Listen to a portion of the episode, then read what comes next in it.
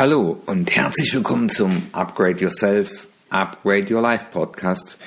Und hier in dieser Episode Nummer 197 möchte ich mit dir als Führungskraft über eine Methode der US Navy sprechen, die dich dazu befähigt, ein noch besserer Chef zu werden. Also, wenn du hier zu bist, äh, zuhörst und Führungskraft bist oder selber Unternehmer und Mitarbeiter hast, gehe ich mal davon aus, dass du schon ein guter Chef bist. Aber die Frage ist, wie mache ich das noch besser?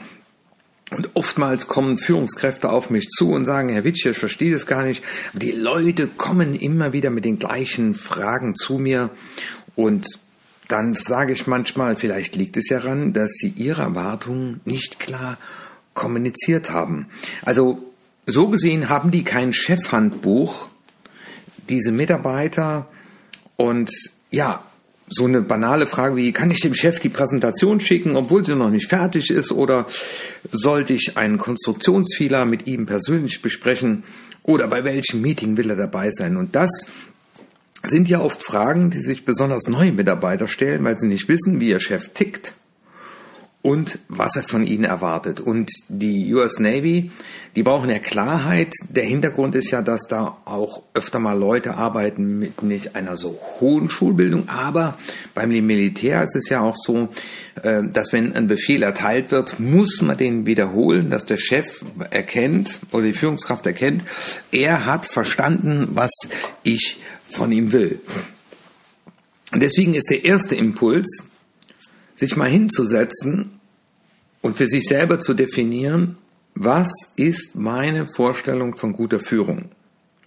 Also das heißt, wenn ich mir als Führungskraft das mal aufschreibe und später dann auch mal in einem Teammeeting zum Beispiel niederschreibe, wie kann ich meine Mitarbeiter eine Führungsphilosophie näher bringen, die ich für mich selbst entwickelt habe. Deswegen wäre mal so die Anleitung, äh, schreib dir doch mal auf, wenn du Führungskraft bist, an welche Grundsätze der Führung du glaubst. Also so ein Führungsgrundsatz könnte zum Beispiel sein, ich als Chef stehe im Dienst meiner Mitarbeiter und verhelfe meinem Team zum Erfolg. Oder Führung bedeutet für mich eine Atmosphäre zu schaffen, in der es den Leuten Spaß macht zu arbeiten und sie bereit sind, auch Leistung zu bringen. Oder Führung bedeutet mich, als erstes immer zu fragen, wie kann ich helfen? Und das Spannende ist ja, dass unsere Mitarbeiter ja Führung erlebt haben bei anderen und dann oft das auf uns übertragen. Und wie heißt es so schön? Schriftlichkeit sorgt für die gedankliche Klarheit. Übrigens, das mache ich auch in meiner Nachwuchsführungskräfteentwicklung, dass die Leute so ihr eigenes Mission Statement zum Thema Führung auch erstellen müssen. Das nächste, was man dann niederschreiben kann, ist die Frage, also beantworten, was können meine Mitarbeiter von mir erwarten? Also deswegen sollte man im zweiten Schritt genau ausführen, äh, wie ich die Führungsgrundsätze auch umsetze. Also man könnte zum Beispiel aufschreiben, äh, dass man seine Mitarbeiter regelmäßig über Entscheidungen auf der Führungsebene informiert und sie auch mit einbezieht. Äh, wenn das einer meiner Führungsgrundsätze ist. Das heißt, äh, ich schaffe Transparenz oder mache aus Betroffenen dann Beteiligte.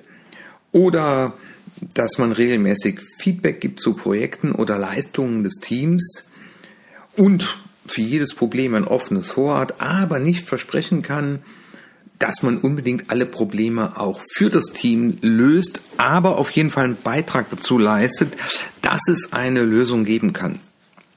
Also durch solche Aussagen, und das könnte auch nur Antrittsrede sein als Führungskraft oder auch mal bei einem Teamevent, einfach zu sagen, tja, und was können meine Mitarbeiter von mir erwarten?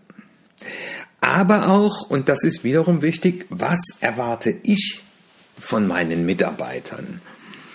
Also klar ist, wenn man das so fragt, äh, sagen die ja, Witcher, ja, ich erwarte, dass meine Mitarbeiter zuverlässig, gewissenhaft äh, sind, genau arbeiten.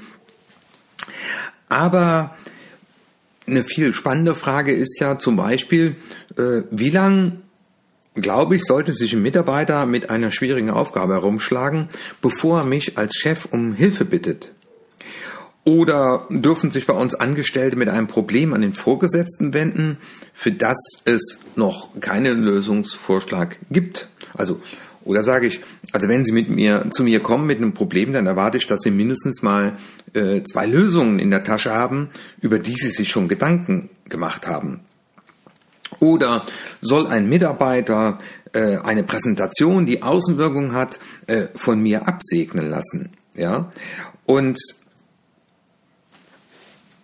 das ist auch ein spannendes Beispiel, was ich mal bei McKinsey gelesen habe. Äh, da heißt es, bei McKinsey wird erwartet, dass Mitarbeiter sich verpflichtet fühlen, ihren Chefs zu widersprechen. Also das heißt, sie dürfen mir widersprechen oder aber auch dienstags zwischen 10 und 12 darf ich nicht gestört werden, weil ich dann ohne Ablenkung möglichst viel erledigen möchte. Eine weitere wichtige Aussage ist, mal auch niederzuschreiben oder äh, transparent zu kommunizieren, was ich nicht akzeptiere. Also äh, dass beispielsweise Mitarbeiter äh, QM-Regeln oder Sicherheitsvorschriften ignorieren, andere gefährden oder zum Beispiel unvorbereitet in wichtige Meetings erscheinen oder unpünktlich sind oder während dem Meeting äh, WhatsApp-Nachrichten abschicken. Also das heißt, äh, diese vier Dinge, also angefangen, was ist meine Vorstellung von Führung, was können meine Mitarbeiter von mir erwarten, was erwarte ich von meinen Mitarbeitern? Und was ich nicht akzeptiere, das darf man ruhig mal niederschreiben. Und äh, der Hinweis, der Navy, äh, äh US Navy ist an ihre Führungskräfte.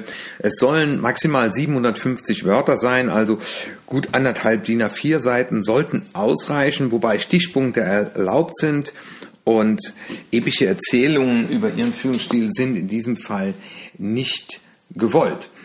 Und ich finde das eine super, super gute Idee, so das Chefhandbuch zu entwickeln und äh, ja, vielleicht hat der eine oder andere mal äh, auch die Idee äh, dabei, äh, wie kann man denn ein, ein Ehemann-Handbuch entwickeln, also das ein Vaterhandbuch, äh, ein Freundeshandbuch. Ja, einfach mal aufschreiben, äh, was ist meine Vorstellung von Freundschaft, äh, was kannst du von mir als Freund erwarten? Also das heißt auch, ähm, diese Idee aus diesem Handbuch kann man auf viele andere Bereiche übertragen und dadurch, dass man es auch mal niederschreibt, wird es für einen selber auch klarer, um dann auch als Führungskraft, ja, für sich zu entscheiden, dass man sich daran hält, das immer wieder vorlebt und am Ende auch einfordert. Menschen wollen Orientierung, das heißt, einer der vier Grundbedürfnisse, mit denen der Welt, Mensch zur Welt kommt, ist Orientierung.